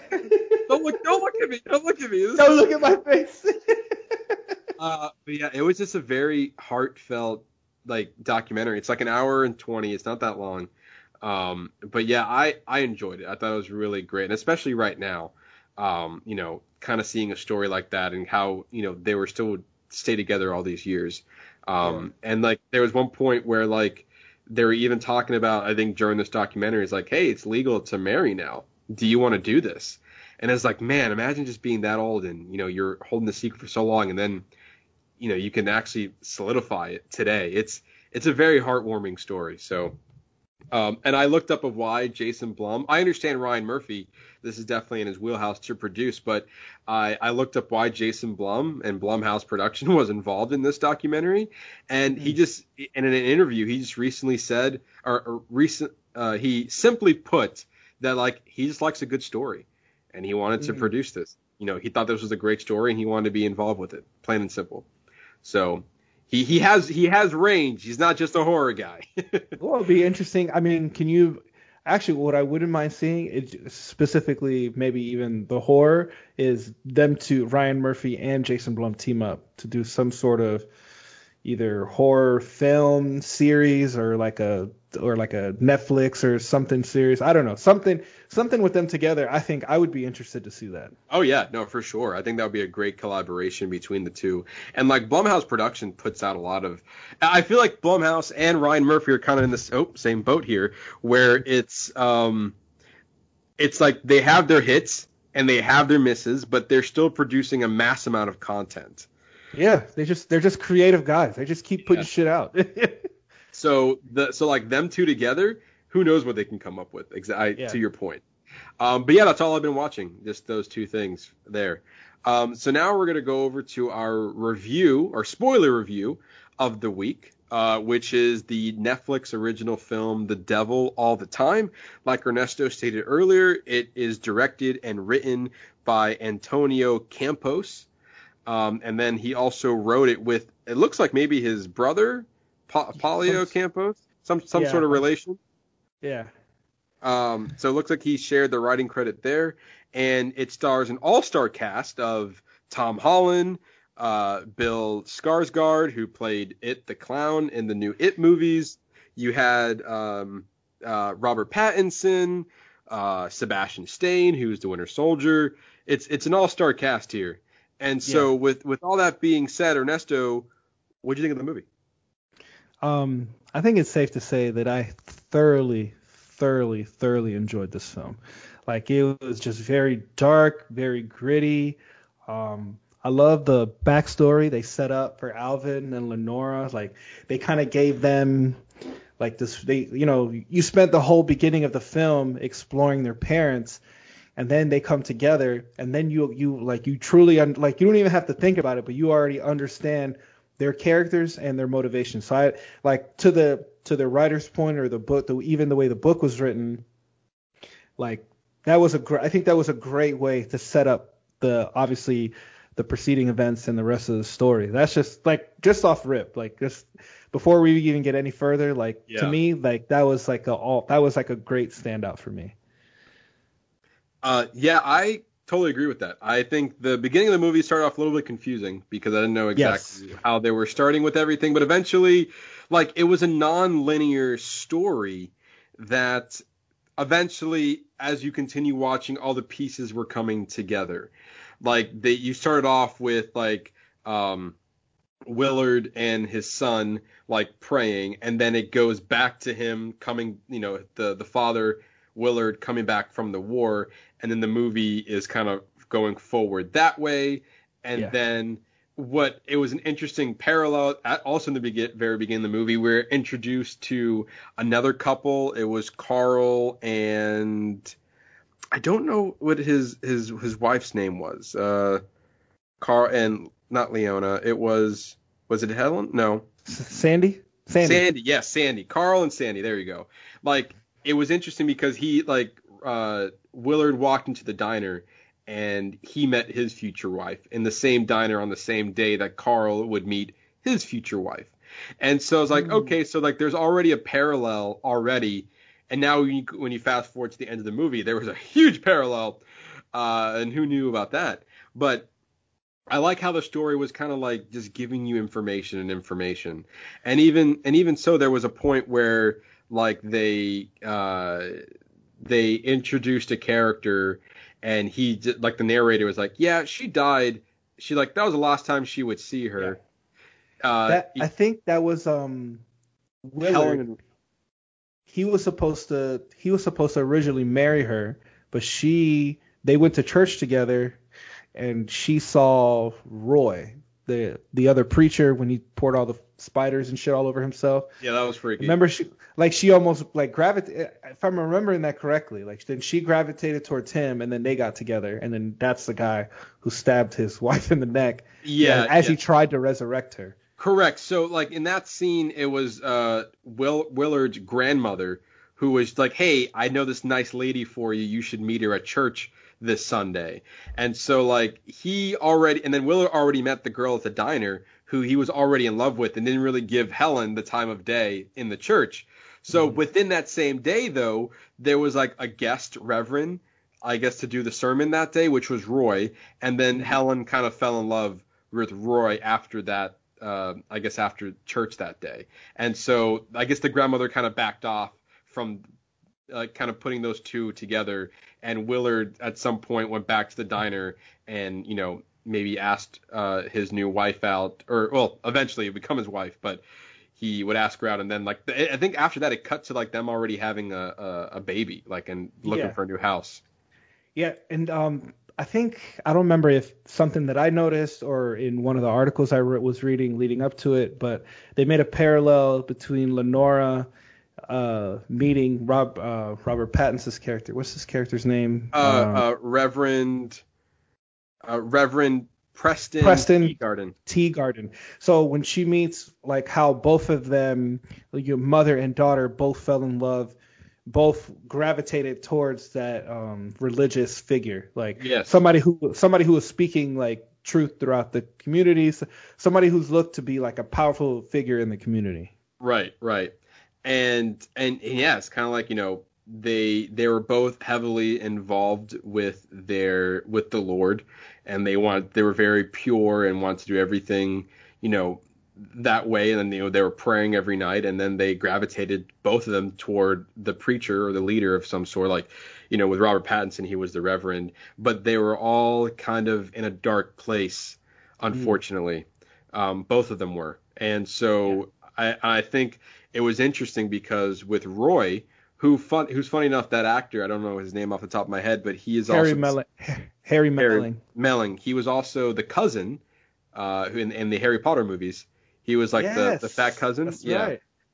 Um, we also saw him in the Old Guard. He was the villain there as well. That's right. That's yeah, right. yeah. That's so right. he's he's he's developing a relationship with Netflix. I can see. exactly. Um, something something just something just overarching like throughout the whole story like it seems like everybody in their own way was exploring their own like like giving into that one little evil thing inside of them like everybody in the movie did something evil or dark like Right. I mean, like even Tom Holland, like Arvin, who's our who's I guess in essentially he's our protagonist in the story. Like he is the Yeah. main, he is the main hero. Like you know he beats the shit out of those guys who are messing with Lenora, rightfully so, which I thought was one of the best scenes of the movie. Oh, When yeah. he, he puts the bag over the guy's face and he just starts bashing his face in. Oh my gosh. It's like, you're gonna keep talking about her? You want another Twinkie fat ass? Like, it was great. That was a great. I just, in general, I was like, that is not Spider-Man. yeah, yeah. I- It's you said that. I was I told Megan after I like after that scene, I'm like, that's not my Spider-Man. Oh my god, oh, there's some no. There's some venom in there. Oh no.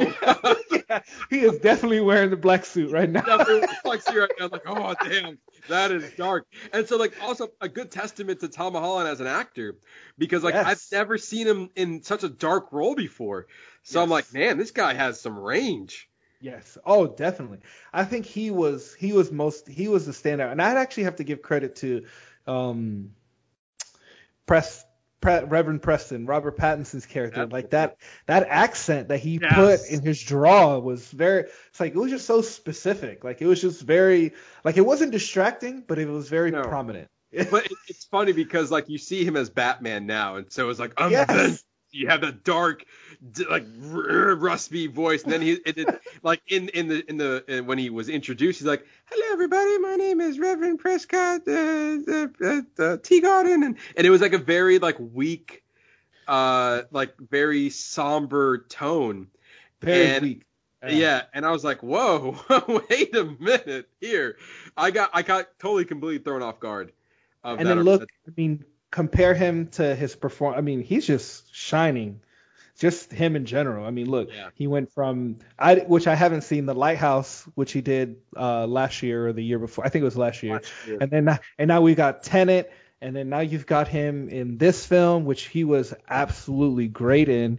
Oh, yeah. So I'm excited to see what he's got what he's got coming up next. as much as I Um, didn't like his character in the movie, I think that this performance might have been a little bit better than Tenet, in my opinion.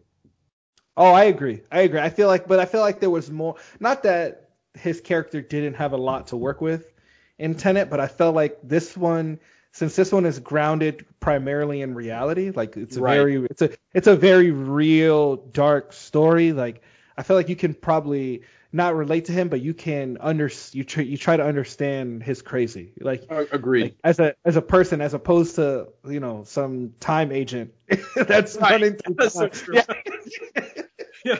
You're like, oh yeah, uh, a reverend compared to like uh, an espionage film that deals with time travel. Which which one Exactly. can you relate to? yeah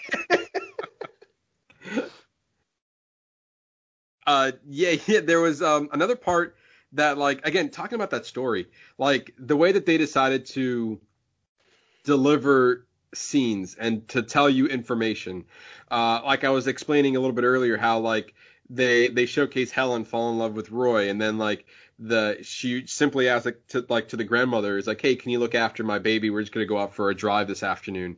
And like in within the narration they're like yeah we never saw her again. She died and it took it took them seven years to find the body. And I thought that was like a like oh shit, as far as like hearing that information, like it kind of took me off guard. I'm like, okay, damn, all right, so we are damn yeah, I guess I guess that's the end of her story, right? But then the movie and the direction of the film took an interesting not a turn, but like they then they they kind of went back on that story and they showed you that.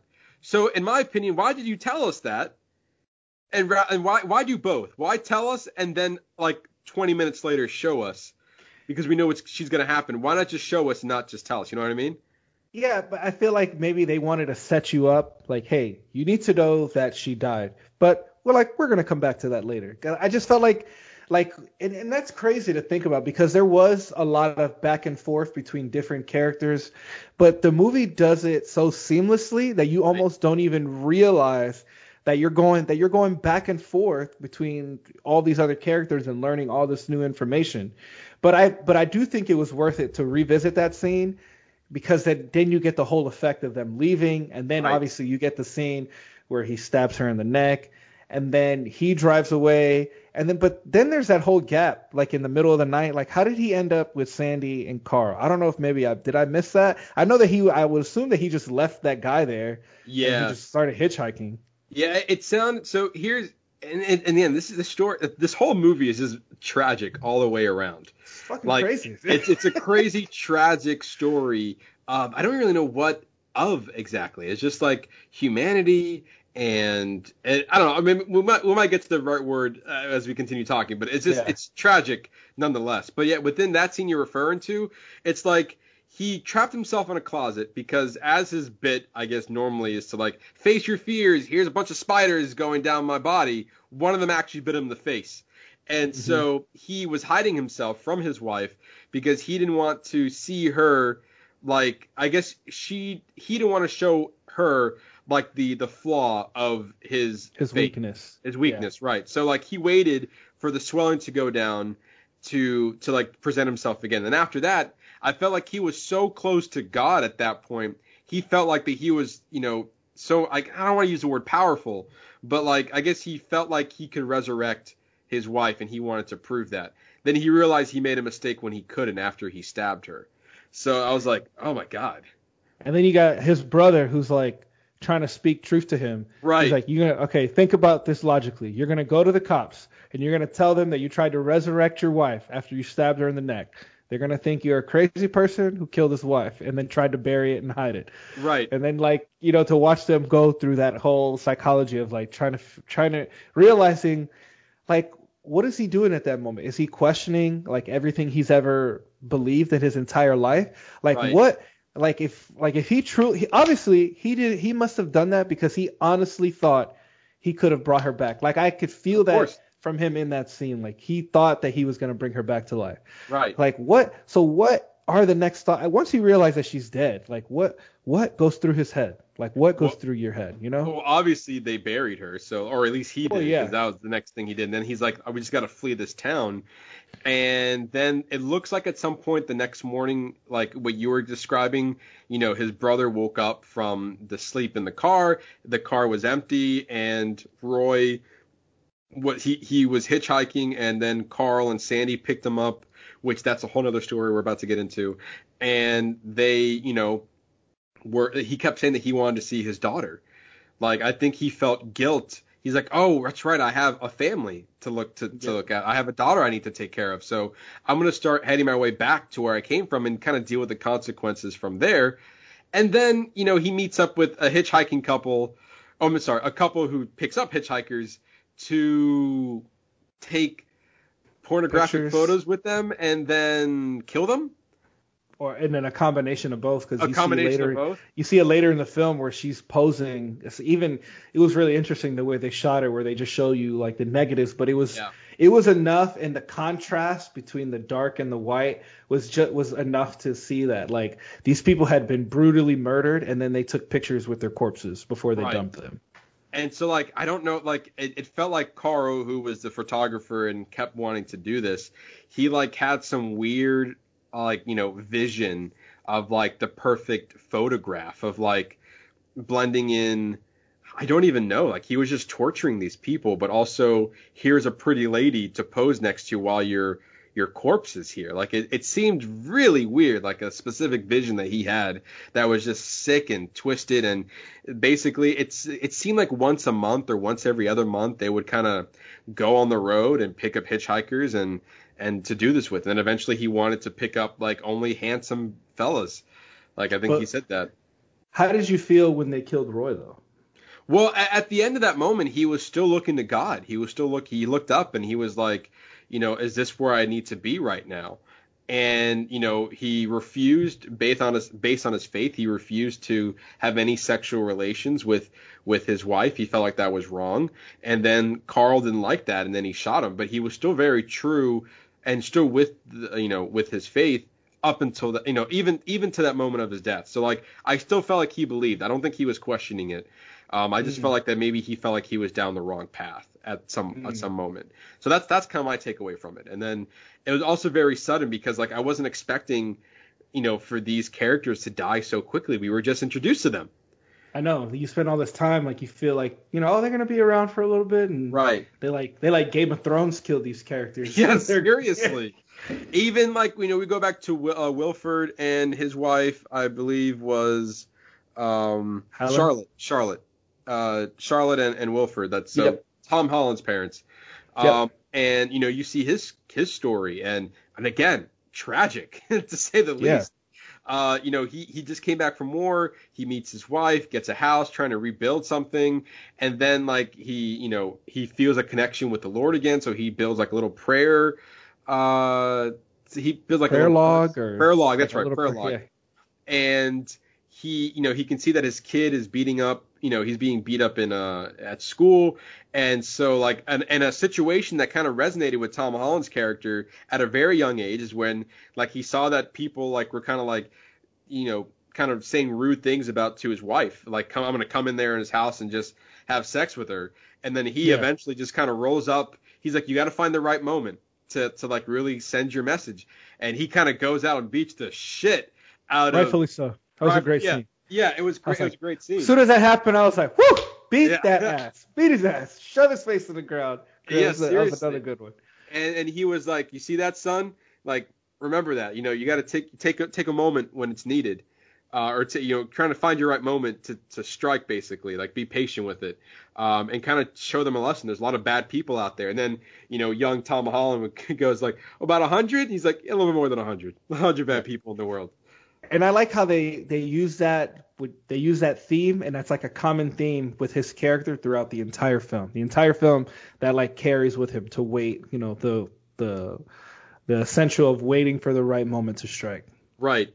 And you know, and also just it's sad because then shortly after that scene, you have his wife, you know, she falls to the ground. We later find out that she has cancer, that she's not uh, you know, she's not looked like she's going to recover from, and then he just kind of, you know, kind of spirals down mentally into like, you know, he's telling his son to like, you know, pray. We're going to pray the cancer away.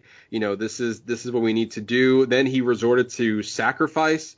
So he felt like if he took something else that he loved, so like they killed the dog and they put it on Yeah. the crucifix, and like, oh my god, that was another, you know, tragic moment. See, the son Did is he- just like, Did he put the dog on the crucifix? yeah, he did. So that's that's interesting because then that's like a strange parallel to the beginning the beginning of the film when his dad was in World War II and he saw that Marine who was tied up, who he had to put out of his misery. right.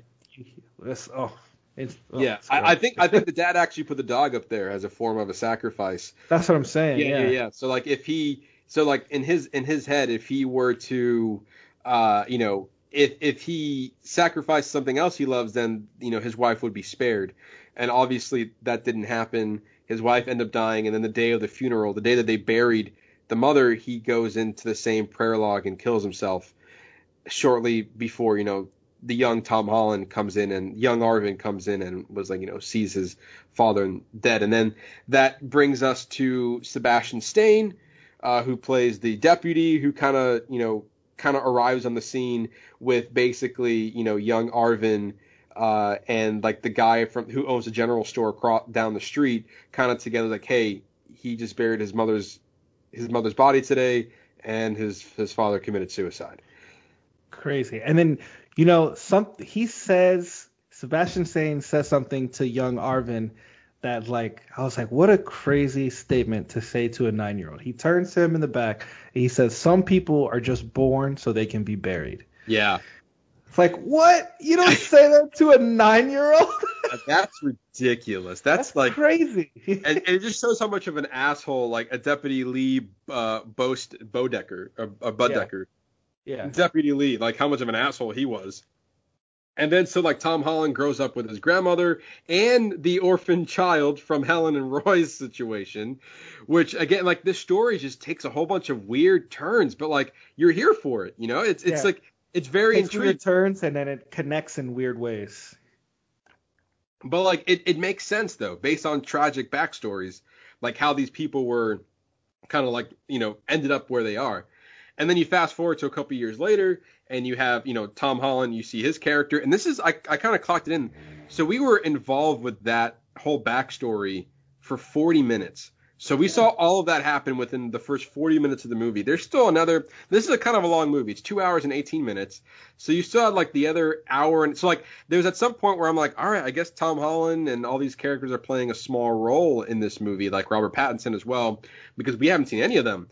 But Yeah. I mean, when they show up, they're like, okay, no, there's still like an hour and a half left. That's a whole other movie right there. Yeah, that's what eh, that's what I was saying. Like that whole setup between their parents, that first 45 of the minutes is almost like a preamble to the act to like the rest of the story.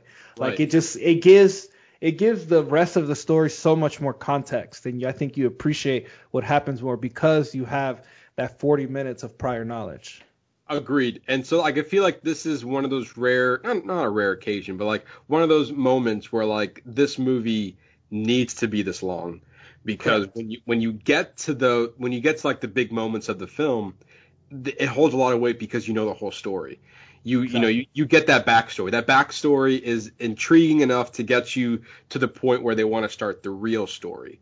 And then you know we kind of fast forward to Robert Pattinson and his his role as the Reverend, and then you see him kind of taking another dark path where he kind of pries in young women to you know I guess eventually he wants to have sex with them or just kind of just mess around with them. It looks like that's who his his character was as a Reverend, kind of taking advantage of his power.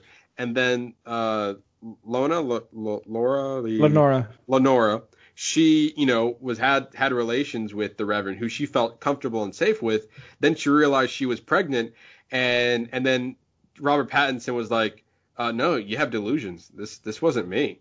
Like, you know, He this- blamed it. He blamed it on the Lord. What did he say? It was like, oh, that was the Lord talking through me. Like I'm not. Right. I wasn't there when that happened. Like he took. He took over.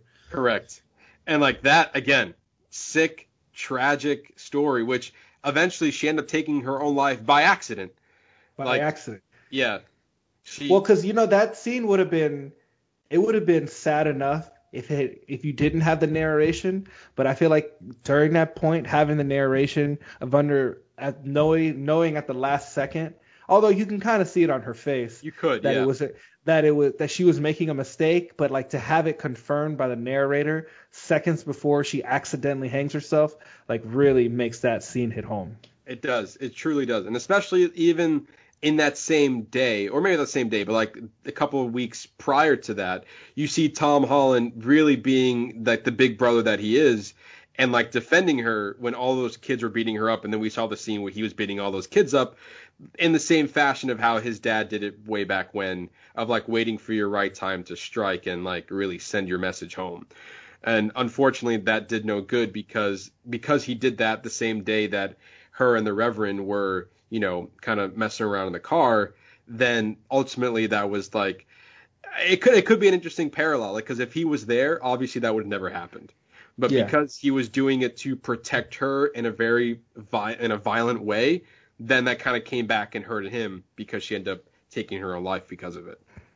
And what's really interesting is that immediately following that, you know, you see the preacher, and in not in not one single frame of that of that movie did you see him feel any remorse for the fact that she was dead and that she killed not killed his baby, but you but yeah, I mean like her he caused her he pushed her to kill herself, like Right. obviously. Yeah. You know, so he inadvertently killed her and killed his child. And Right. like immediately you see him eyeing other females, and then obviously these these are the scenes. The way they show it is um they show it as like you're kind of like a spectator, which we later find out I guess you you are like in the eyes of Arvin, Tom Holland's character, as he's following him, he sees him pick up another girl, he throws her panties out, and then like the stuff he does with his wife. And man, what a great they set up like a really tense interaction between, between the two of them in the church, obviously before he like blows his brains out. Right. And so like it was it was I was really questioning where this scene was going because you knew you knew Tom Holland's intentions. And then eventually you realize that as he's telling the story, like he's like, "Hey, I've committed a sin. You know, I want to tell you about it." And then obviously Robert Pattinson realizes like, "Wait a minute, this story sounds all too familiar to my own Yeah. story." And and he's like, "Wait, what what, what he said, what kind of what kind what, what's going on here?" And then he pulls out the gun. And like I wasn't sure if he was going to do it. I know he had violent tendencies, but as of right now, we never seen Tom Holland kill anybody. I really think it was a. I think that was like a more or less another turning point for him oh, because yeah. if you notice, he shot him once, but then he walks over to him and then he hesitates for a second before he releases like another four rounds into him. Right. I think once he shot him, he was like, "Yep, this is the right decision," and then he just continued, like he follows through, like he just Right. like, "Don't, I've already gotten this far, like I might as well just finish the job at this point." Seriously. And so then so then he kills Robert Pattinson, rightfully so. Um, you know, because he's just a horrible man. And so he goes on the road and he wants to go visit his his where his hometown was back in the day, where his father was. And and you know, sure enough, we are back with Car- Carl and Sandy who are still picking up hitchhikers. And then I saw where, the, where this was going as his car was breaking down. I'm like, oh, all right, I know where this is heading. Um, and again, for me, another shocking moment. I felt like that once his car broke down, I knew that they were going to pick him up. Like these stories had to connect somehow, right? Yep. And and then, you know, they were kind of showcasing a little bit of information with Carl and Sandy, but like you, nothing bad happened yet. But you can just tell Tom Holland was just being very cautious and suspicious with this two two individuals. Yeah, like I mean, he's just finished doing some. But remember, it's like you know he remembers what his dad told you. He's like, there are evil people in the world. Like, Right. don't assume that everybody is good. You have to have your reservations, and that's exactly what he did. He sat in the back. He was just kind of talking to him a little, bit, and he was just watching him because he had already. Right. He probably felt the tension. He probably felt the weirdness in the air. And Of then course. as soon as soon as Carl got out of the car, he saw the gun. He's he's like, all right, I already know what's about to happen. And Right. he opens the door, Yeah. freaking unloads into him. Right. And then you get that, and then you get that really sad interaction between him and um, Sandy. You know, Yeah. where technically Tom Holland should be dead, but because uh, Carl didn't trust Sandy, is the reason why he actually lived. Yeah. Yeah. So, uh, uh, so I may ask you a question because nothing bad happened yet between you know Arvin, Carl, and Sandy. It was just very suspicious. It didn't look like that Carl. It's really hard to tell at that moment if Carl was going to lift his gun up and shoot him, or if he was going to do anything bad. But he had it ready. So, do you think, aside from knowing that these you know Sandy and Carl are bad people, do you think that he shot too early? No, I think he shot at the exact moment, at the earliest, at his earliest convenience. That was the earliest convenience for him to take them by surprise. Because, like, Yeah. like you just said, Carl already had the gun in his hand, so Right. he was already getting ready to command him to do something that he obviously it was going to lead to his eventual death. So while he had the upper hand, he kicked the door open, knocked him off guard, blew his, and blew him away. You know, and then you get that that face. He even told her, he goes, "I don't want to shoot you." Right, he did. want to shoot you. You know, he tried he tried to give her warning, but you know that it ended in her her demise, which ironically, and then that leads to Arvin and Deputy Bodecker, Lee Bodecker, Sebastian Stan, reconnecting again, almost at their point of origin, like almost Correct. bringing. It was a nice. I think it was a nice way to bring the story full circle back to where it started, to where Right. he his character was was spawned from. And you know that Sebastian Stan throughout this story, you know, the deputy was not a good man either. He was, you know, cheating on his. Did he have a wife? I, I'm not sure if he did. I'm not sure if he did, but he did Yeah. bad things. Like, He was doing bad things. that diner and he took the money after that like loan shark guy spit all over it. Yeah. And then he went to he went to their house and then he blew that guy was making him breakfast. Yeah. He was like he was like making him coffee and shit. Yeah. He blew his head off. not a good guy, obviously. And then we also find out that the deputy was related to Sandy. They were brother and sister. So then he had a personal vendetta over the killer, obviously, which I guess he somehow found out that it was uh, Tom Holland and he knew where he was going to be. So they Tom Holland wanted to go back to his old family's house back in their hometown. Um, so he was there and he was back at the prayer log, which was interesting. I think at, ultimately he wanted to give a proper burial to his dog that he loved. And so he was in the midst of doing that. Then he sees, you know, he hears Sebastian Stan coming along, and then they had a shootout, and then Sebastian Stan dies at the end of it. Which it, it's interesting that they chose, you know, to have Tom Holland come out on top of everything. Like he wasn't a good guy himself either, but I feel like if anything, he was doing everything for right and justifiable reasons. yeah, I don't I wouldn't necessarily say it was a question of his morality because I believe at his core as a character, he was a good person who was just trying to get by. He's just Right. trying to get by and survive. But unfortunately, he had to deal with some evil people, and he had to do some things that he probably wouldn't have otherwise have done. and and it's funny that he kind of went down that route. Like he knew that he had to kill the Reverend. He knew that in the situation with Carl and Sandy, like he had to kill them too. And I feel like with Carl, Sandy, and the deputy, he was doing it for his own safety, whereas with the Reverend, it was doing it out of vengeance. Yeah. And he was Yeah. already on this killing spree at this point. You know, like nothing that he does. And also, he was doing it with his with his dad's gun. The no Luger, less. yeah. the Luger, yeah. That they Now my que- my question is now I don't know for a fact is that the same gun that his dad used to put the marine out of his misery in the beginning of the movie who was crucified. that's a good question. And they weren't. That would be a cool that would be a cool like um, connection or callback to it, but I Right. wasn't I wasn't 100% sure. I, I, I I'm, on, I'm gonna agree with you. I'm not entirely sure exactly uh, how that transpired, or, or if that was the same gun. But I wouldn't put it past me if it was the same gun. It seemed Yeah. like that's that's an easy tie to connect between the two. Um, but yeah, and then we get the movie, you know, to, toward its end, where basically all of the bad people are are are dead. Uh, we still had some unfortunate casualties throughout the film who end up taking their own life just for tragic moments.